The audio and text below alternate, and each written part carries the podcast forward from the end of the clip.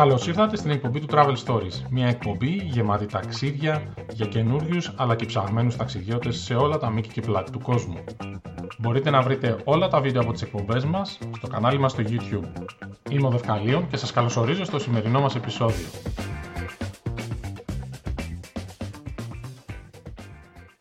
Καλημέρα, είμαι ο Δευκαλίων, είναι η εκπομπή του Travel Stories και σήμερα έχω μεγαλύτερη παρέα για κουβέντα ταξιδιωτική. Έχω μαζί μου, πείτε τα ονόματά σας, τα username σας, πώς τα λέτε εσείς αυτά στα ελληνικά. Είμαι η Κάντι. Καλημέρα και από μένα. Εγώ κάνω μια guest star εμφάνιση, είμαι η Φένια 42. Λοιπόν, ε, πάρα Όπου πολύ. Όπου δω Σοβιετική Ένωση, εγώ μπαίνω και χώνομαι. Ε, τώρα το προ, πρόδωσες το θέμα πριν μου, μου κλέψεις το, το announcement. λοιπόν, ε, Εντάξει, η Σοβιετική Ένωση είναι ιδέα. Αυτό που θα κάνουμε εμείς είναι ένα πολύ μικρό κομμάτι. λοιπόν, πάμε να κάνουμε σήμερα ένα πάρα πολύ ενδιαφέρον θέμα, να μιλήσουμε για τον υπερσιβηρικό. Ε, και να πούμε ότι ε, η, η guest star και εγώ έχουμε ρόλους ε, παρουσιαστών, ας πούμε. Η Κάντι είναι αυτή που έχει κάνει το ταξίδι. Και αν έχω καταλάβει καλά, το έχεις κάνει και αρκετές φορές, όχι μόνο μία. Σωστά. ναι. Ε, μία που το έκανα καθαρά για ταξιδιωτικούς ε, σκοπούς, mm-hmm. από Βαϊκάλη μέχρι Βαστόκ και κάποιες άλλες στιγμές που είχα πάει στο ευρωπαϊκό κομμάτι. Μάλιστα, πάρα πολύ ωραία. Για κάνε μας μια εισαγωγή. Τι εστί υπερσιβηρικός υπερσιβηρικός. Ε, είναι, εντάξει, ο μεγαλύτερος σιδηρόδρομος του κόσμου. Ε, στην πραγματικότητα όμως για τους Ρώσους είναι απλά η καθημερινότητά τους. Δηλαδή αυτό που θέλω να πω έχει να κάνει με το ότι είναι απλά ένα από τα τρένα που ούτως ή άλλως ας πούμε αυτή η χώρα απαρτίζεται. Ε, που σημαίνει, αυτό κυρίως το λέω για όποιον αποφασίσει να κάνει τον υπερσιβηρικό, ουσιαστικά να, να γνωρίζει ότι μπορεί άνετα να κάνει τις παρακάμψεις του, να πάει σε άλλες πόλεις που δεν είναι στον κύριο κορμό του, του δεν ε, είναι κάτι αυτό και να συνεχίσει μετέπειτα ίσως από τον κύριο κορμό. Πάντως, ε, τίποτα δεν είναι απαραίτητο στον σχεδιασμό αυτού του ταξιδιού. Όπως επίσης, αυτό το ταξίδι είναι πολλά μαζί. Θέλω να πω ότι έχει πολλά και διάφορα κομμάτια, όπως είναι φυσικό, ε, οπότε, σίγουρα όταν κάποιος αποφασίζει ένα τέτοιο ταξίδι, θα πρέπει να σκεφτεί τι προτιμάει, φύση, ε, φυλές, αρχαιολογία, μεγάλες πόλεις. Ε, μπορεί να προσφέρει πολλά. Και εξαρτάται φαντάζομαι και πόσο χρόνο θες να διαθέσεις, γιατί μπορείς να διαθέσεις πολύ χρόνο αν θες να ναι. απολαύσεις μεγάλο κομμάτι και της διαδρομής και διάφορες στάσεις ή παρακάμψεις που ενδεχομένως μπορεί να έχει από κάποιες στάσεις. Ναι. Ε, αυτό ακριβώς. Δηλαδή, ε, θα πρέπει κάπως και το χρονικό, ε, σε ένα χρονικό πλαίσιο, ας πούμε, να μπει όλο αυτό, φυσικά. Εγώ θα μιλήσω λίγο για χρόνους, δηλαδή θα πω για κάποιες στάσεις, ας πούμε, ιδανικά πόσες μέρες είναι υπεραρκετές και φυσικά θα μιλήσω και για παρακάμψεις. Για να ξέρει ο ταξιδιώτης. Ναι. Ωραία. Για να πες μας, κάποια πρακτικά, ναι. ναι. Για πες μας κάποια πρακτικά θέματα όσον αφορά πώς είναι αυτό το πράγμα, πώς είναι η εμπειρία του μέσα δηλαδή, τι είδους ε, θέσεις έχει, ε, ενδεχομένως αν ε, ξέρεις το κόστος πάνω κάτω, πώς, πώς δουλεύει όλο αυτό το επεισόδιο; Λοιπόν, ένα βασικό πρακτικό, το οποίο εγώ ας πούμε δεν γνώριζα πριν ξεκινήσω αυτό το ταξίδι και το έμαθα μετά, είναι ότι όλε, ε, όλες οι ώρες και συνεπώς και τα εισιτήρια είναι σε ώρα Μόσχας. Αυτό είναι ένα σημαντικό κομμάτι, γιατί όπως καταλαβαίνετε είναι ένας τεράστιος σιδηρόδρομος με πολύ μεγάλες διαφορές ώρας. Όταν όμως αγοράζουμε ένα εισιτήριο, η ώρα είναι σε ώρα Μόσχας. Όπως και όλα τα, όλες οι στάσεις τέλος πάντων μέσα έχει ώρα Μόσχας. Δηλαδή μπορεί να είναι μέρα έξω, αλλά εσύ να, ε, και εσύ να ταξιδεύεις βράδυ, αλλά να ταξιδεύεις εκείνη την ώρα. Καταλάβατε πώς το εννοώ. Δηλαδή, είναι με ώρα μόσχας στα πάντα. Αυτό πρέπει, είναι κάτι το οποίο πρέπει κάποιο να το έχει στο μυαλό του για να μην μπερδευτεί. Α πούμε, αν είσαι στο ε, Βλαδιβοστόκ και στη Μόσχα είναι 12 το μεσημέρι, στο Βλαδιβοστόκ μπορεί να είναι, ας πούμε, 6, έχει τόσο μεγάλη διαφορά. Φαντάζομαι πώ είναι. Ε, έχω υπάρξει στην 9η Μαΐου ήμουνα στο Βλαδιβοστόκ και θυμάμαι ότι μου είχαν πει ότι αυτοί πρώτοι κάνουν το, την παρέλαση και τα λοιπά, 9η Μαΐου και αυτά, οπότε η Μόσχα κοιμάται όταν είναι πρωί εκεί. Δηλαδή, εμείς ξεκινούσαμε κανονικά το πάρτι και στη Μόσχα ακόμα δεν. ναι, η 9η Μαΐου που είναι με το δεύτερο παγκόσμιο τροσπό, η μεγάλη γιορτή της ε, Ρωσίας. Μάλιστα. Ε, ναι. Να μιλήσω, ε, η διαθέσιμη τύπη είναι το κουπέ, που είναι το δωμάτιο, τετράκλινο είτε εξάκλινο, κανονικά κλείνει η πόρτα το ένα το άλλο. Ε, είναι συνήθως πιο ακριβό από το επόμενο τύπο θέσης που θα πω, που ειναι το Platz Αυτόν το τύπο θέσης εγώ προτείνω. Τι είναι αυτό λοιπόν, ακριβώς; Αυτός τύπο... Ναι, αυτός είναι ένα βαγόνι κρεβάτια όλοι μαζί μια παρέα. Ε, δηλαδή όλο το βαγόνι έχει κρεβάτια. Χώστελε πάνω στο τρένο δηλαδή. Ακριβώς αυτό. Όμως υπάρχει ένας μύθος στην Ρωσία, ο μύθος του συνταξιδιώτη, που έχει να κάνει με αυτό ακριβώς το κομμάτι του υπερσιβηρικού, αυτό το πλατσκάρτ που σου δίνει αυτή την ας πούμε αίσθηση του επειδή γνώρισες για πρώτη φορά έναν άνθρωπο να του πεις πάρα πολλές ιστορίες. Υπάρχουν διάφορες έρευνες. Λέγεται ο μύθος του συνταξιδιώτη, ας πούμε, στον υπερσιβηρικό. Το έχουν κάνει, ε, έχουν κάνει διάφορες μελέτες στη Ρωσία για αυτό το θέμα. Ότι, ας πούμε, στο πλατσκάρτ ε, είσαι μόνος σου, ξέρω εγώ, και έχεις εκεί όλο το βαγόνι μια παρέα και μπορεί να πεις πολλά πράγματα τα οποία ίσως δεν θα έλεγες σε έναν άλλον άνθρωπο που γνωρίζεις ναι. περισσότερο. Σαν το μύθο του Travel Stories. μια τέτοια ιστορία. Σαν, σαν το μύθο του Travel Stories ακούγεται, γιατί και στο Travel Stories αυτό κάνουμε. Γράφουμε ιστορίες και λέμε ιστορίες σε ανθρώπους που δεν γνωρίζουμε. Αυτό ακριβώς. Οπότε έχει μια σημασία. Ε, έχει φυσικά σε κάποιες περιπτώσεις, έχει, για, για μικρές διαδρομές έχει και απλό κάθισμα, αλλά αυτό είναι σε πολύ λίγες περιπτώσεις και όχι στον ε, βασικό κορμό ε, του υπερσιβηρικού που συνήθως είναι οι άνθρωποι εκεί ταξιδεύουν μερόνυχτα. Οι άνθρωποι που ζουν, γιατί εντάξει, ο υπερσιβηρικό προφανώς είναι και για τους ανθρώπους που δουλεύουν, που πάνε απλά. Δεν έχει δημιουργηθεί φυσικά για ταξιδιωτικούς σκοπούς και μόνο. αυτό ήθελα να σε ρωτήσω. Αν ε, έχει μόνο τουρίστες ή έχει και ένα μεγάλο ποσοστό ντόπιου πληθυσμού που το χρησιμοποιεί για, για λόγους μετακίνησης; Εγώ όσες φορές έχει συμβεί να πάρω κάποιο κομμάτι του υπερσιβηρικού, ε, Κυρίως ε, ντόπιου έβλεπα. Δεν μπορώ να πω ότι έβλεπα τουρίστες. Εντάξει, είδα λίγους Ευρωπαίους σε κάποια σημεία της Βαϊκάλης. Ναι. Αλλά γενικά ντόπιοι το παίρνουν, κάνουν και τρεις μέρες και τέσσερις. Είναι πολύ στη κουλτούρα τους. Δηλαδή, εγώ δεν μπορώ να ναι. φανταστώ να τέσσερις μέρες από τη ζωή μου για να θέλω να πω αν δεν το κάνω καθαρά για ταξιδιωτικό σκοπό. Ή... Αλλά αυτή είναι πραγματικά η καθημερινότητά τους. Γιατί τα αεροπλάνα φυσικά είναι πολύ πιο ακριβά. Εντάξει, πλέον δεν είναι τόσο. Αλλά τέλος πάντων παλιότερα ήταν πιο ακριβά. Για κάποιον ε... που δεν το έχει ξανακάνει και θέλεις να δώσεις μια συμβουλή, ας πούμε, πόσο χρόνο θα, θα έλεγες ότι πρέπει κάποιος να ξοδέψει, πόσες μέρες να χρησιμοποιήσει, να αξιοποιήσει για να πάει να κάνει ένα τέτοιο ταξίδι, κάποια κομμάτια του ενδεχομένως; Ε, ναι, είναι μια καλή ερώτηση. Αν, ας πούμε, εξαρτάται σίγουρα τι επιλέγεις. Αν το κάνεις mm. Μόσχα Βλαντιβαστόκ, να πούμε ότι αν το κάνεις σε ρί, χωρίς να σταματήσεις πουθενά, θέλει 6,5 μέρες. Άρα, θα αυτό φτάσει σημαίνει... σκοτόπουλο. Πρέπει να κάνεις τάσεις. Δεν Αυτό ακριβώ. Οπότε συνεπάγεται ότι σίγουρα θέλει 15 πλάς. Άμα θες να δεις απλά τις μεγάλες πόλεις, δύο μέρες ε, την καθεμία. Ναι, ναι. Και αυτό γίνεται.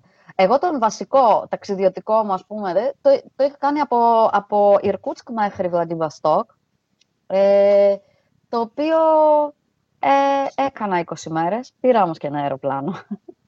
Έκλεψες λίγο δηλαδή. Ναι. Έκλεψα και λίγο. Μπορείς να κάνεις συνδυασμούς, γιατί είναι πάρα πολλά τα μέρη ή να το κάνεις τμηματικά, όπως έχεις κάνει και εσύ κάποια κομμάτια του. Γιατί είναι κάτι τεράστιο. Εγώ τον είχα ψάξει για να πάω πέρσι τον υπερσιβηρικό. Ε, με έναν φίλο μου, αυτός ξεκίνησε με μηχανή από την Κρήτη. Ε, έφτασε μέχρι Βλαδιβοστόκ και από εκεί πήρε το πλοίο και πήγε Νότια Κορέα και η Ιαπωνία. Και είχαμε πει μήπως 10 μέρες κάπου βρισκόμασταν για να κάνουμε μαζί το κομμάτι. Τελικά δεν πήγα, αλλά το είχα ψάξει και είδα ότι 10 μέρες δεν φτάνουν για τίποτα. Δηλαδή μόνο το Γεκατερίνμπουργκ θέλει τρεις μέρες να το δεις γιατί είναι πανέμορφη πόλη. Ναι, ακριβώς αυτό. Ε, εντάξει, ναι. Η αλήθεια είναι ότι εγώ έκλεψα, θα τα πω και αυτά. Υπάρχει, ας πούμε, μια τύπου ράγια νερόσικη, η οποία μπορείς να βρεις κάποια οικονομικά εισιτήρια. Δηλαδή, έχει από Μόσχα για Ολάνοντε.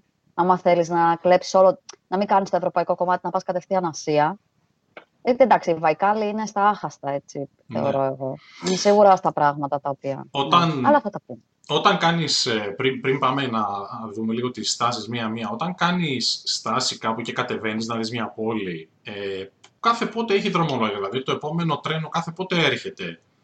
Και επίσης χρησιμοποιείς το ίδιο ειστήριο, δηλαδή είναι σαν το Interrail, ας πούμε, ή πρέπει να βγάζεις ξεχωριστό ειστήριο για κάθε, για κάθε διαδρομή που κάνεις, ε. ανάλογα το πότε έρχεται και φεύγει κλπ.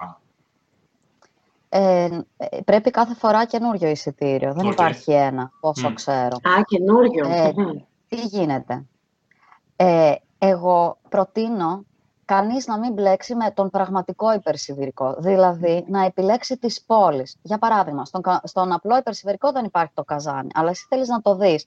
Ενώνεται ούτως ή άλλως όλες οι πόλεις με όλες, ενώνονται με πολλά και διάφορα τρένα. Τα τρένα είναι πανομοιότυπα, δεν έχει καμία διαφορά. Κατάλαβα. Η τύπη, ας πούμε, το θε... ναι, εν ολίγης, ε, έχει κάθε μέρα, όλη μέρα, συνέχεια τρένα. Δεν είναι... Ναι. Οπότε δεν, ε, δεν θα υπάρξει πρόβλημα. Και φυσικά πολλοί επιλέγουν τα βραδινά τρένα να κοιμούνται. Δηλαδή αυτά σίγουρα θα τα βρεις. Ε, όταν αγοράζεις ξεχωριστά... Ναι, δεν, και δεν είναι πολύ ακριβά. Απλά εξαρτάται πόσες στάσεις θα κάνεις, πού θα σταματήσεις, Ναι.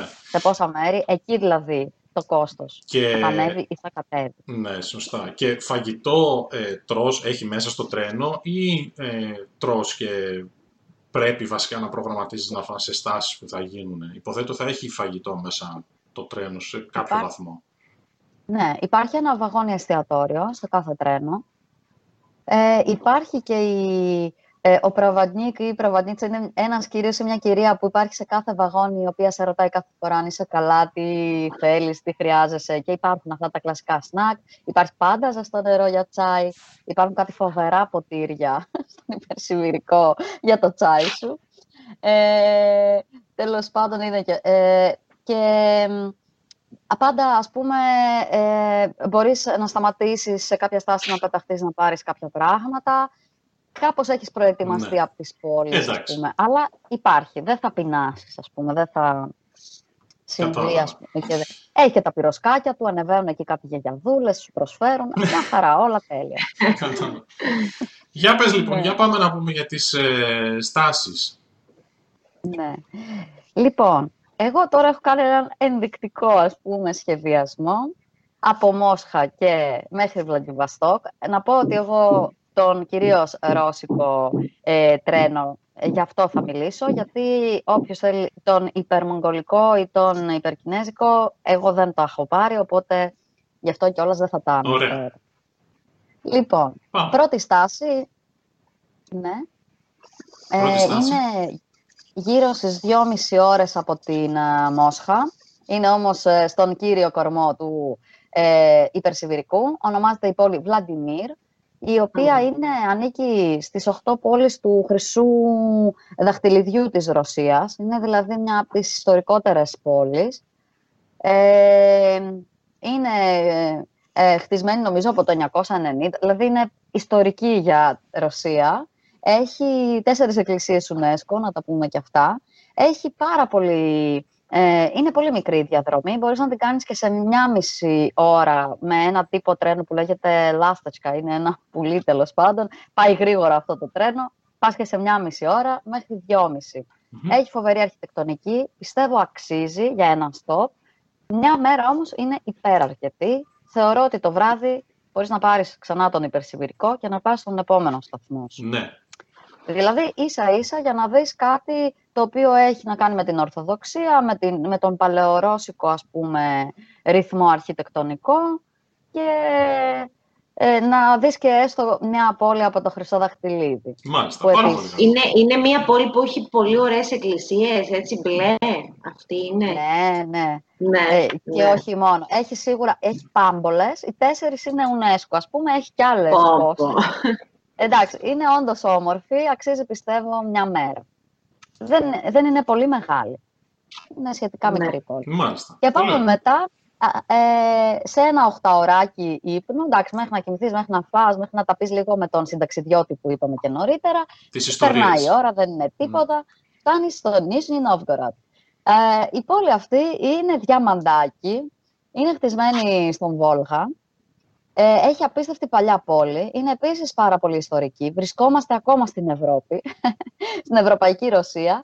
Και έχουμε, ας πούμε, έχει ένα πολύ ε, σοβαρό κίνημα ε, food and drink. Δηλαδή, είναι και μια πόλη ε, γαστρονομικού ενδιαφέροντος. Δεν το περίμενα. Πες μας και άλλες λεπτομέρειες. ναι, υπάρχουν κάτι, ξέρω εγώ, κτίρια κλειστά, φαΐ παντού. Ένας χαμός, τι να σας λέω.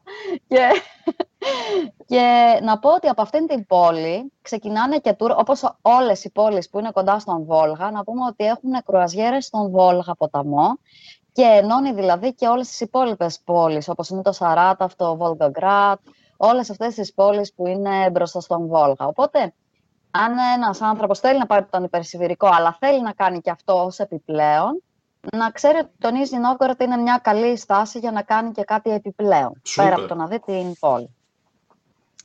Ε, δύο μέρες θεωρώ ότι είναι οκ.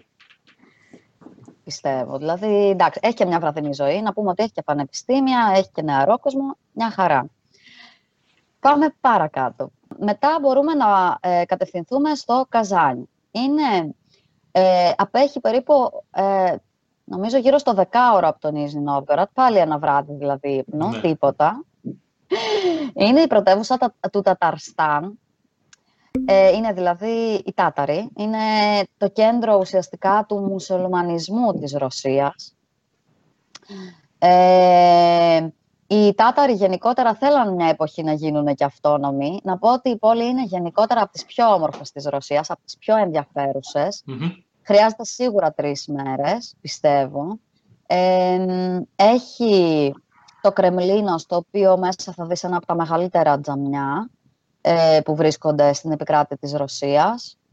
Ε, έχει ένα ναό όλων των θρησκειών, ας πούμε, σε ελεύθερη μετάφραση, όπου μπορείς να δεις ε, και ορθόδοξο ναό και καθολικό και συναγωγή και ε, τζαμί. Πολύ ενδιαφέρον αυτό. Ε, ναι. Έχει διάφορα κάστρα, παλάτια, δηλαδή έχει πολλά αξιοθέατα η πόλη. Είναι επίσης κάπως ας πούμε θεωρείται σαν τρίτη πρωτεύουσα στη Ρωσία. Δηλαδή κάπως ας πούμε την αγαπάνε πολύ όλοι, δηλαδή όλοι πάντα μου λέγανε να πας οπωσδήποτε, είναι στο ευρωπαϊκό κομμάτι. Εγώ θεωρώ πως συνδυάζεται και με τη Μόσχα. Αν κάποιος δηλαδή θέλει να δει Μόσχα Αγία Πετρούπολη, θα μπορούσε να κολλήσει και το Καζάν. Μάλιστα. Θέλω να πω, χωρίς, ας πούμε, άμα δεν έχει χρόνο για τον υπερσιδηρικό. Ναι, ναι. Είναι μια Πάντως, οι, οι Ρώσοι, αν δεν σε διακόπτω, είναι ένα υπόδειγμα αποδοχής των ξένων θρησκειών ε, το έχει πει και ο Πούτιν στη συνέντευξή του αυτό το πράγμα, ότι είμαστε πολυεθνικός λαός ε, με διάφορες θρησκείες και επειδή έχω γνωρίσει κάποιους Τατάρους στην, ε, στο Κίεβο, μου έκανε πάρα πολύ εντύπωση πόσο δεμένοι μεν είναι μεταξύ τους, αλλά και πόσο φιλικοί με τους υπόλοιπους. Ήταν πάρα πολύ ευγενικοί. Ωραία. Ναι, ε, ισχύει όλο αυτό. Εντάξει, επίσης έχει και βραδινή ζωή φοβερή, δηλαδή όποιος θέλει και κάτι τέτοιο, όποιον τον ενδιαφέρει. Εδώ το Καζάνι, εγώ ε, κατευθύνομαι στο Εκατερινμπουργκ, το οποίο είναι και το, ας πούμε, φυσικό σύνορο της Ευρωπαϊκής Ρωσίας με την Ασιατική Ρωσία. Ουσιαστικά το φυσικό σύνορο φυσικά είναι τα Ουράλια. Ναι. Είναι η πρωτεύουσα των Ουραλίων. Είναι μια πόλη που έχει 1,5 εκατομμύριο. δηλαδή είναι μια μεγάλη πόλη, δεν είναι μικρή. Ε, να πω ότι έχει ένα ε, κίνημα modern art, έχει διάφορες ε, γειτονιές ε, που είναι χτισμένες ε, σαν κονστρουκτιβισμό, ας πούμε, με αυτό το κίνημα, να το πω έτσι. Έχει πολλά γκράφιτι, έχει και, εντάξει, έχει και σοβιετική αρχιτεκτονική, προφανώς. Να πούμε ότι εδώ σκότωσαν και την τσαρική οικογένεια, προφανώς έχουμε μουσείο. Είναι και η πόλη του Γέλτσιν, του πρώτου ε, πρωθυπουργού, προέδρου τέλος πάντων της, ε, ε, της Ρωσίας μετά τη Σοβιετική Ένωση. Ναι. Οπότε έχουμε άγαλμα και για τον Γέλτσιν, για όποιον ενδιαφέρεται. Και να πω κάτι επιπλέον για την πόλη, για όποιον θέλει, ας πούμε, τον αφορά πάρα πολύ και η φύση, τα τρέξ και όλα αυτά, γιατί βλέπω ότι στο φόρουμ ενδιαφέρονται. Ε, είμαστε παγκοσμίου φήμης τρέκερ, τώρα σε παρακαλώ. Αυτό ακριβώς. Μπορείς να κάνεις και τα τρέξου στα ουράλια, άμα χρειαστεί. Τέλειο. Η πόλη έχει έτσι ωραία θέα από βουνά. Ναι, έχει όμορφη φύση γενικότερα γύρω-γύρω. Εντάξει, έχει και ε, tour, ας πούμε, που διοργανώνονται στα βουνά. Δεν ε, πας απλά μόνος σου. Ε, έχει, και μια, ε, έχει και μια τουριστική υποδομή όλο αυτό το εγχείρημα. Ε, θεωρώ έχει ενδιαφέροντα, ας πούμε, μέρη. Να πω λίγο για το κόστος. Όλα αυτά που προς το παρόν είπα, μέχρι και Κατερίνιμπουργκ, επειδή είναι περίπου από μια μισή ώρα που ήταν το Βλαντιμίρ μέχρι 12 ώρες που έχουμε φτάσει εδώ, είναι γύρω στα 1500 ρούβλια το maximum, από 300-200 το minimum, που σημαίνει σε ευρώ γύρω στα 23 ευρώ είναι το maximum, το κάθε εισιτήριο. Μάλιστα. Αυτή μια πόλη στην άλλη. Πολύ προς φτηνά. Το Πολύ φτηνά, δηλαδή. Πολύ λες. φτηνά. Το Μόσχα Βλαντιμίρ, εντάξει. Συγγνώμη να είναι ρωτήσω, επειδή είπαμε πριν για το φαγητό μέσα στο τρένο, φαντάζομαι το πληρώνεις εξτρά και είναι και αυτό σε καλές τιμές. Ναι, το πληρώνεις εξτρά. Ε, είναι πολύ καλές οι τιμές. Εντάξει, το τσάι είναι δωρεάν. Να το πω και αυτό. Ε, οπότε τσάι θα πιείς. Αλλά γενικότερα, ναι, και αυτά είναι αρκετά οικονομικά. Μμμ. Επόμενη στάση είναι το Τιουμιέν. Είναι πλέον, είμαστε στη Σιβηρία. Το Τιουμιέν θεωρείται η πρωτεύουσα του πετρελαίου. Βρήκαν Μμμ. οι άνθρωποι πετρέλαιο και κάπως, ας πούμε, ήρθε χρήμα, να το πω έτσι. Είναι μια πόλη εντελώς καινούρια αρχιτεκτονικά. Ε, υπάρχουν ε, πολλά ε, διαφορετικά ε, αρχιτεκτονικά στυλ. Έχει βέβαια, να πω ότι έχει την αρχιτεκτονική με τα ξύλινα σπιτάκια που έχει συνήθως η Σιβηρία. Μπορούμε να δούμε τέτοιο, τέτοια σπιτάκια, όχι σε Μμ. μεγάλο βαθμό, αλλά έχει.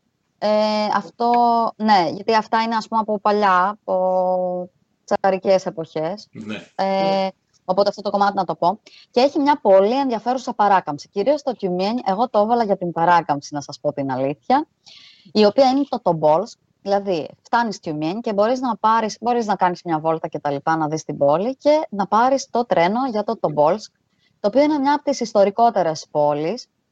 Ε, και έχει α, πάρα πολύ αυτή την αρχιτεκτονική με τα ξύλινα σπιτάκια που είπα προηγουμένως. Δηλαδή με το, αυτό το κλασικό της Σιβηρίας, με τα πολύχρωμα ε, παράθυρα και ξύλινα σπίτια. Ναι, ναι. Εκεί μπορείς να μείνεις και σε φυλακή, ε, σε τέλος πάντων πρώην Σοβιετική φυλακή, άμα Σε γκουλάκι. θέλεις. Έχεις, ναι, έχει γίνει hostel, ένα πρώην πουλάκι. Τι λες τώρα; Δεν ξέρω. Αυτό πρέπει να Για πάω όποιον οπωσδήποτε.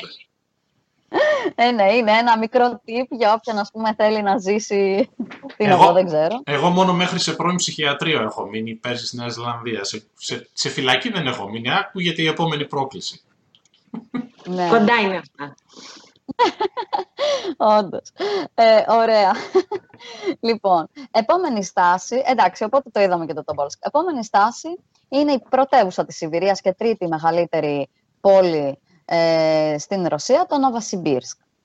Μμμ. Εντάξει, το Νοβασιμπίρσκ ε, θέλει σίγουρα δύο μέρες, δηλαδή, εντάξει, δύο βράδια εννοώντας. Ναι. Είναι πολύ γνωστή για τα πανεπιστήμια που έχουν να κάνουν με φυσική μαθηματικά. Είναι πολύ, ας πούμε, αυτοί των μαθηματικών, των hard science, αστρονομίες, αυτά είναι... ναι. Ε, ναι. Ε, δηλαδή, ειλικρινά υπάρχουν και άνθρωποι από Μόσχα και Αγία Πετρούπολη που μπορεί να επιλέγαν την πόλη για σπουδές. Ε, ενδιαφέρον ε, είναι ένα πάρα πολύ μεγάλο κομμάτι ότι μπορείς, ας πούμε, από την πόλη να πάρεις το τρένο να πας Μπαρναούλ και να κάνεις τα, Αλτάι, τα βουνά Αλτάι. Μμμ. Νομίζω ότι είναι μια ενδιαφέρουσα παράκαμψη, η οποία βέβαια την προτείνω σε περίπτωση που υπάρχουν μέρες και μάλλον σε περίπτωση που κάνεις μόνο το ασιατικό κομμάτι του Περσιβηρικού. Αλλά Ναι. τα, αλτα, τα βουνά Αλτάι είναι ειλικρινά θαυμάσια. Εγώ τα έχω κάνει βέβαια μόνα τους. Θέλω Ναι. να πω ότι Τα, Ναι, τα, αυτό τα το βουνά πόντος πώς είναι- τα κάνεις, τα κάνεις σαν, ε, σ- σαν εκδρομή ας πούμε, σαν παρατεταμένη εκδρομή; Ναι, μπορείς δηλαδή από Ναβασιβίρσκ, πολλοί άνθρωποι το κάνανε, ε, να πάρεις το τρένο για Μπαρναούλ που είναι η πρωτεύουσα των Αλτάι και να πάρεις φυσικά τρέξ, ε, ε, τέτοιο. Εντάξει, έχει την περιπέτειά του, ας πούμε. Ναι, ναι. Να δεις μέρη, γιούρτες, φυλές. Έχει, έχει πολλές φυλές εκεί, εντάξει. Ε, αυ, ε, αυτή με τους... Εκεί ξεκινάμε με βόρειο υπερσιβηρικό. Είναι κομμάτι Όχι, του βόρειου εκεί υπερσιβηρικού. λίγο νότια προς Καζακστάν, Μογγολία. Εκεί, ε, ναι, είναι Ωραία. συνορεύει με Άρα είναι Καζακστάν. έντονη η νομαδική κουλτούρα. Μπράβο, ναι, είναι ομαδική. Πάμε δηλαδή νότια. Αυτό είναι το νότιο κομμάτι. Αλλά είναι ένα κομμάτι που αγαπάει πολλοί κόσμος και εντάξει, συνάντησα και πολλούς συνταξιδιώτες οι οποίοι πραγματικά θα πηγαίνανε ενώ κάνανε υπερσιβηρικό. Οπότε ήθελα να το αναφέρω για να το Εκεί μιλάνε, συνδυάσει. φαντάζομαι, ρώσικα. Ε, Ναι, ρώσικα μιλάνε παντού. Βέβαια, μεταξύ τους οι άνθρωποι μιλάνε τις δικές τους γλώσσες. Δικές τους, Ναι. ναι. Όπως και οι Ας Βάταροι πούμε- στο Καζάνι, ναι, τα- ε, Ναι. τη δικιά τους. Και τα οπτικά μετράψει. μοιάζουν... Έχουν, επηρε... έχουν μογγολικά χαρακτηριστικά. Ναι, έχουμε μαγικά χαρακτηριστικά εκεί στο Αλτάι. Ωραία. Είναι απίστευτα. Νομίζω είναι το πιο απίστευτα. ενδιαφέρον κομμάτι αυτό του υπερσιβηρικού. Είναι, ναι, είναι από τα πιο ενδιαφέροντα. Το βάζω δηλαδή σίγουρα στα τρία. Θα πω ποια είναι τα τρία. Το επόμενο είναι Μμμ. αυτό που θα πω τώρα. Το επόμενο κομμάτι, το, από τα πιο σημαντικά, που είναι και ο κύριος κορμός του υπερσιβηρικού, είναι φυσικά ε, η Βαϊκάλη. Ναι. Ε, η Βαϊκάλη είναι οι δ- δύο σημαντικές πόλεις στις άκρες της, που είναι το Ιρκούτσκ και το Ολάνοντε. Το Ικου- Ιρκούτσκ είναι Σιβηρία, εντάξει και το Ολάνοντε είναι Σιβηρία, αλλά ανήκει στην Μπουριάτια. Ε, το Ιρκούτσκ ε, έχει φοβερή αρχιτεκτονική, έχει βραδινή ζωή, έχει πανεπιστήμια, ε, έχει εκκλησίες και φυσικά έχει Βαϊκάλη, το πιο σημαντικό. Αυτό που θα προτείνω εγώ είναι να πάει κανείς, φυσικά έχει πολλά μέρη πιο κοντά, αλλά εγώ θα προτείνω το πιο ωραίο για μένα, το οποίο είναι το νησί Ολχών, στο οποίο Μμμ. καταφθάνεις από το Ιρκούτσκ. Το νησί Ολχών, ανάλογα με την εποχή που διανύει η Βαϊκάλη εκείνη τη στιγμή, έχει τρεις τρόπους διαφορετικούς για να πας. Ο πρώτος τρόπος είναι, αν έχει νερό, η Βαϊκάλη, πας με το πλοίο. Νόμιζα το πως πλοίο θα της μας γραμμής. έλεγες ότι κολυμπάς. Σε φοβήθηκα λίγο, αλλά εντάξει. τέλος. Όχι, εντάξει. Παίρνεις το πλοίο. Αν είναι παγωμένη, πας με σκι. Πε- Περπατάς. Ναι. Αν έχει γίνει πάγος, δηλαδή αν έχει παγώσει όλη η Βαϊκάλη που είναι απίστευτη, εντάξει, απίστευτη, πας με το 4x4, με το Τέλεια. αυτοκίνητο, με οτιδήποτε θέλεις, με το άλογό σου, ό,τι Τρομερό. θέλεις, ό,τι θέλει ο καθένας. Αν πας, έχω πάθει εγώ τέτοια περίπτωση, στην ενδιάμεση περίοδο, όπου κατά το ίμιση είναι νερό, κατά το ίμιση είναι πάγος, παίρνεις ένα πλοίο, το οποίο κάπως, ας πούμε, σπάει το πάγο. Δεν θα το πω παγοθραυστικό, αλλά είναι κάτι, ας πούμε, Προς τα τέτοιου εκεί. είδους Ναι. κάτι προς τα εκεί. Ε, στο νησί Ολχών ε, είναι, ζουν, ας πούμε, κυρίως, ε, εντάξει, της φυλής των Μπουρι- ε, Μπουριάτων και Σα, ε, Σάμαν, ε, Σαμάνι. Έχει τέλος πάντων στο βορρά ε, το, ε, κάποιον όρμο τέλος πάντων που εκεί κα, κάναν τελετουργίες, κάποια παγανιστικά δρόμενα να το πω έτσι. Πα, ε, πας με τούρα αυτά τα βλέπεις, βλέπεις φυσικά και τους ανθρώπους. Έχει στε- ε, στην πρωτεύουσα αυτού του νησιού, στο Χουζίρ, έχει και ε, διάφορα άλλα αξιοθέατα αυτής της κουλτούρας. Έχει και μουσείο. Και πρέπει οπωσδήποτε να φας όμουλ. Οπωσδήποτε. Τι είναι είναι αυτό; ένα είδος ψαριού, βαϊκάλης. είναι ψάρι βαϊκάλης. Και θα βρεις παντού εκεί πέρα στο νησί. Θα κάνουν εκεί οι γιαγιαδούλες. Πολύ νόστιμο. Ε, να το πω και αυτό είναι πάρα πολύ σημαντικό κομμάτι της Βαϊκάλης, να φας όμουλ. Και κομμάτι της εμπειρίας. Ε, Βέβαια, εννοείται. Ε, και συνεχίζουμε για Ολάνοντε, το οποίο είναι 7 ώρες από το Ιρκούτσκ. Να πω ότι το Ιρκούτσκ Ολάνοντε θεωρείται μια από τις πιο ωραίες διαδρομές του υπερσιβηρικού. Αυτό ήθελα να σε ρωτήσω όσον αφορά τη διαδρομή, γιατί υποθέτω με τη Βαϊκάλη στη, στη μέση θα είναι τα τοπία Ναι. μαγευτικά. Αυτό ακριβώς. Και από το Ε, όνομα καταλαβαίνουμε ότι είναι πολύ κοντά στη Μογγολία, έτσι, ότι έχει πολύ μεγάλη επιρροή από τη Μογγολία. Ναι, σωστό, σωστό και αυτό. Η αλήθεια είναι ότι αυτή η διαδρομή αυτών των δύο πόλεων είναι από τις πιο όμορφες. Θεωρείται από τις πιο όμορφες γενικά που μπορείς να κάνεις με τρένο. Ε, είναι όντως. Και επίσης, ναι, όντως το Ολάνοντε είναι το Μπουριάτια Republic, είναι η πρωτεύουσα του. Και οι Μπουριάτε είναι, ας πούμε, μογγόλικες, ναι, είναι μογγόλικες καταγωγής. Ναι. Όντως, ένα δεκάωρο μακριά είναι το Ουλάν Μπατόρ. Ε, είναι βουδιστές. Ε, οπότε είδαμε, είδαμε μουσουλμάνους, είδαμε ορθόδοξους, πάμε τώρα στους βουδιστές. Έχουν όμως και μια άλλη θρησκεία εκεί που πιστεύουν, έτσι, ένα τεράστιο άγαλμα. Θα το, ναι, αυτό εκεί ήθελα να, για αυτά ήθελα να μιλήσω. Ε, έχουν και σαμάνους και αυτοί, έχουν και βουδιστές. Υπάρχει ένα πάρα πολύ γνωστό ντατσάν βουδιστικό, το Ιβολγίνσκι. Σε αυτό πας από το Ουλάνοντε ε, με λεωφοριάκι. Είναι κοντά στη μισή ώρα. Είναι κοντά. Δηλαδή, το Ουλάνοντε βάζω ότι μένεις μια νύχτα σίγουρα στη πόλη, κυρίως για να δεις αυτό το μέρος. Γιατί η πόλη δεν είναι πανέμορφη, έχει κάποια κομμάτια να δεις, αλλά σίγουρα πας για να δεις το Ντατσάν. Αυτό το βουδιστικό, ε, έχει πολλά βουδιστικά μνημεία στη μέση του πουθενά, να το πω έτσι, ναι. ε, στο το οποίο αξίζει να πάει κανείς, οπότε σίγουρα αξίζει μια διανυκτέρευση. Τώρα, αν θες να δεις και φύση ε, της Βουριάτιας, πρέπει να συνεχίσεις. Και αυτό που είπε και η Φένια για το κεφάλι, έχουν το πιο μεγάλο κεφάλι του Λένιν παγκοσμίως. Εντάξει, η αλήθεια είναι ότι ο μύθος λέει ότι ο Λένιν επέτρεπε σε, όλους αυτούς, σε όλες αυτές τις φυλές να κάνουν ό,τι θέλουν, ε, δηλαδή να πιστεύουν σε ό,τι θέλουν, να κάνουν πολιτικά ό,τι... Δηλαδή, καταλάβατε, τους ε, ήταν, ας πούμε, ανήκανε στην Σοβιετική Ένωση, αλλά με τις ελευθερίες τους. Ναι. Αυτό φυσικά τους έκανε να τον σέβονται και να του κάνουν αυτό το τεράστιο άγαλμα και ακριβώς επειδή είναι βουδιστές, όπου ας πούμε είναι το κεφάλι, δηλαδή όλα αυτά τα κομμάτια, γι' αυτός είναι, είναι σημαντικό το κεφάλι, να το πω έτσι, έχουν κάνει κεφάλι, λένε, είναι υπερτεράστιο, είναι στο κέντρο, θα το βρει ο καθένας που θα πάει, δεν είναι... Είναι όμως τρομακτικό. Και η τελευταία στάση, η οποία είναι Βλάντιβαστοκ, εντάξει, δεν υπάρχει θεωρώ ότι πρέπει κα, κανείς να πάει, ειλικρινά. Είναι απίστευτα διαφορετική πόλη. Είναι μία από τις αγαπημένες μου. Ε, θα ξεκινήσω με το ότι είναι χτισμένο σε άπειρους λόφους, σε άπειρους. Δηλαδή, τι να πω, έχεις από παντού θέα για όλα τα μέρη. Η οδήγηση φυσικά είναι δύσκολη, να το τονίσουμε. Θεωρείται το Σαν Φρανσίσκο της Ρωσίας. Ναι. Είναι και απέναντι, ας πούμε, το Σαν Φρανσίσκο.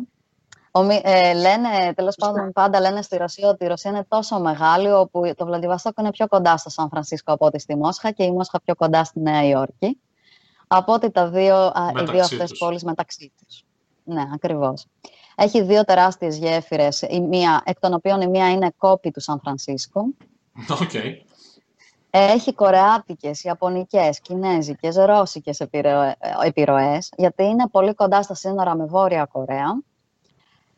Ε, και φυσικά απέναντι είναι και η Ιαπωνία. Όντως πάνε καράβια, όπως είπε και η Φένια νωρίτερα. Ε, υπάρχει δηλαδή ένα μίξ, ας πούμε, πραγμάτων που κάνει αυτή την πόλη μοναδική. Υπάρχει και το Ρώσικο Μουσείο, το οποίο κάποτε ήταν κλειστό, είχε βάσει στρατού και τα λοιπά. Τώρα πλέον μπορείς να πας, είναι πανεπιστημίου Να πω ότι στο Βλαντιβαστόκ μπορείς να κάνεις και island hopping. Δηλαδή, άμα βαρέθηκες στις Κυκλάδες, πας μέχρι το Βλαντιβαστόκ και κάνεις island και hopping. Νησιά. Έχει άπειρα νησιά για όλα τα γούστα, από φύση, από... και, ε, και γκουλάκ μπορείς να δεις, και από όλα. Μπορείς να δεις δηλαδή και ιστορία και φύση και πολλά και διάφορα. Πόσο χρόνο πιστεύεις ότι μπορεί κάποιος να αξιοποιήσει μόνο στο Βλαδιβοστόκ; Μόνο στο Βλαδιβοστόκ νομίζω τρεις-τέσσερις νύχτες, θεωρώ. Ναι. Άμα θέλει να δηλαδή και κανένα νησί, ας πούμε, μάλλον τέσσερις νύχτες. Τέλεια. Εντάξει. Ε, Αυτό. Μάλιστα. Ήταν οι στάσεις μία και μία. Ε, η ναι. μία πιο ενδιαφέρουσα από την άλλη. Δηλαδή, ε, εγώ ας πούμε που δεν είναι μέσα στους προορισμούς που είχα στο μυαλό μου να κάνω, τώρα με το που τελειώσουμε την εκπομπή θα κάτσω να διαβάσω. Ε, το τελευταίο πράγμα που ήθελα να σε ρωτήσω πριν κλείσουμε είναι όσον αφορά τη φύση που βλέπεις, γιατί μας περιέγραψες πάρα πολύ το κομμάτι του ταξιδιού και των στάσεων και της πόλης.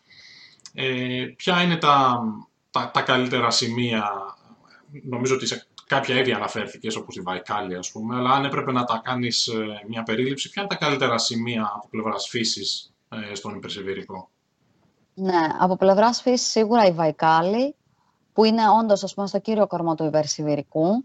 Τα Αλτάι, άμα κάνεις παράκαμψη, ο Βόλγας και ε, καταλήγουμε στο Βλαδιβαστόκ που έχει θαυμάσια φύση και αρκετά διαφορετική. Το κομμάτι του, της εποχής παίζει ρόλο στο πότε θα επιλέξει κάποιος να κάνει το ταξίδι; Ή πιστεύεις ότι είναι ένα ταξίδι που μπορείς να το κάνεις ανεξαρτήτως εποχής; Ε, γιατί σε άκουσα να περιγράφεις σε κάποια σημεία ότι ανάλογα την εποχή μπορεί η λίμνη να είναι παγωμένη ή μπορεί να είναι νερό αναλόγως. Ναι.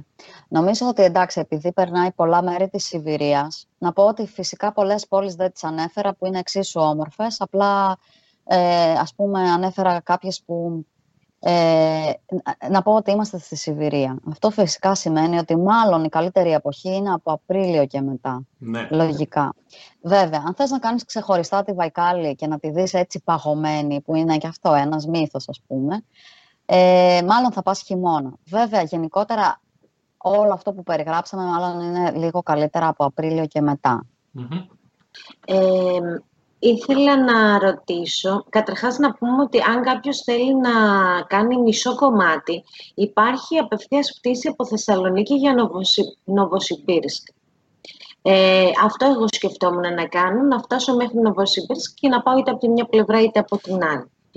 Ε, ε, ήθελα να μου πεις τι διαφορές, γιατί εμένα μου αρέσει πάρα πολύ η κουλτούρα και τα διαφορετικά πρόσωπα. Τι διαφορές εντοπίζεις μεταξύ Ανατολής και Δύσης στη Ρωσία; Ναι, σωστά. Να, ε, όντως υπάρχουν πτήσεις για Νοβοσυμπήρες και αυτό ισχύει. Ε, λοιπόν, διαφορές. Αν και αρχιτεκτονικά πολλά πράγματα που θα δούμε σε αυτό το ταξίδι ίσως είναι πανομοιότυπα, γιατί έχει πολλά σοβιετικά στοιχεία όλες οι πόλεις, Όμσκ, ε, Νοβασιμπίρσκ, ε, Πιέρ και άλλες πόλεις τέλος πάντων που είναι στη Σιβηρία. Παρ' όλα αυτά, ακριβώς επειδή έχει πολλές και διάφορες φυλές, πολλές και διάφορες γλώσσες, ε, έχει απίστευτες διαφορές όχι απλά η Ανατολή με τη Δύση, αλλά ακόμα και η πόλη από πόλη, από πόλη ας πούμε. Από πόλη σε πόλη. Που σημαίνει ότι ειλικρινά ε, υπάρχουν όντως διαφορές. Καθαρά το ευρωπαϊκό με το, ε, με το ασιατικό κομμάτι, ε, το ασιατικό κομμάτι εννοείται θα, ίσως θα δεις κάπως περισσότερες φυλές που είναι πιο κοντά ε, ε, στις μογγόλικες επιρροές, σε διάφορες. Βέβαια αυτό δεν είναι απαραίτητο. Να πούμε ότι και στο ευρωπαϊκό κομμάτι της Ρωσίας έχει πολλές και διάφορες φυλές, όπως για παράδειγμα είναι το Καλμίκια Republic, που επίσης είναι εξαδερφάκια με τους μπουριάτους, που τέλος πάντων σίγουρα... Δηλαδή, εγώ εντοπίζω διαφορές από πόλη σε πόλη, ούτως ή άλλως. Ε, γενικά υπάρχει ένας μύθος για τον υπερσιβηρικό, ο οποίος ε, από αυτά που μας έχεις πει αντιλαμβανόμαστε για ποιο λόγο έχει δημιουργηθεί. Ε, κάτι που δεν ξέρει ο κόσμος είναι αυτό που είπες και εσύ, ότι υπάρχουν πάρα πολλές διαδρομές. Οι περισσότεροι νομίζουν ότι ξεκινάνε από τη Μόσχα, θα φτάσουν στο Βλαδιβοστόκ, με το ίδιο τρένο θα κάνουν στάσεις και θα κατεβαίνουν. Αυτό δεν ισχύει καθόλου, μας το έχεις καταρρύψει. Αυτό που ήθελα να πω εγώ, που είναι κάτι πάρα πολύ όμορφο, είναι ότι υπάρχει ο Βόρειος Υπερσιβηρικός, όπου μπορεί, υπάρχει ένα φεστιβάλ ε, μιας φυλής, των Νένετς. Είναι κάθε Μάρτιο που συναντιούνται οι, οι, οι Νένετς και κάνουν παζάρια με τους ταράνδους τους, με τα ελκυθρά τους. Ε, είναι κάτι πάρα πολύ ωραίο και μπορείς να πας με τον υπερσιβηρικό. Εσύ, αυτά που μας, ε, που μας είπες, όταν έκανες την έρευνά σου και αποφάσισες να κάνεις αυτές τις στάσεις, ε, συνέλεξες από παντού πληροφορίες στο ίντερνετ και αποφάσισες να κάνεις αυτό;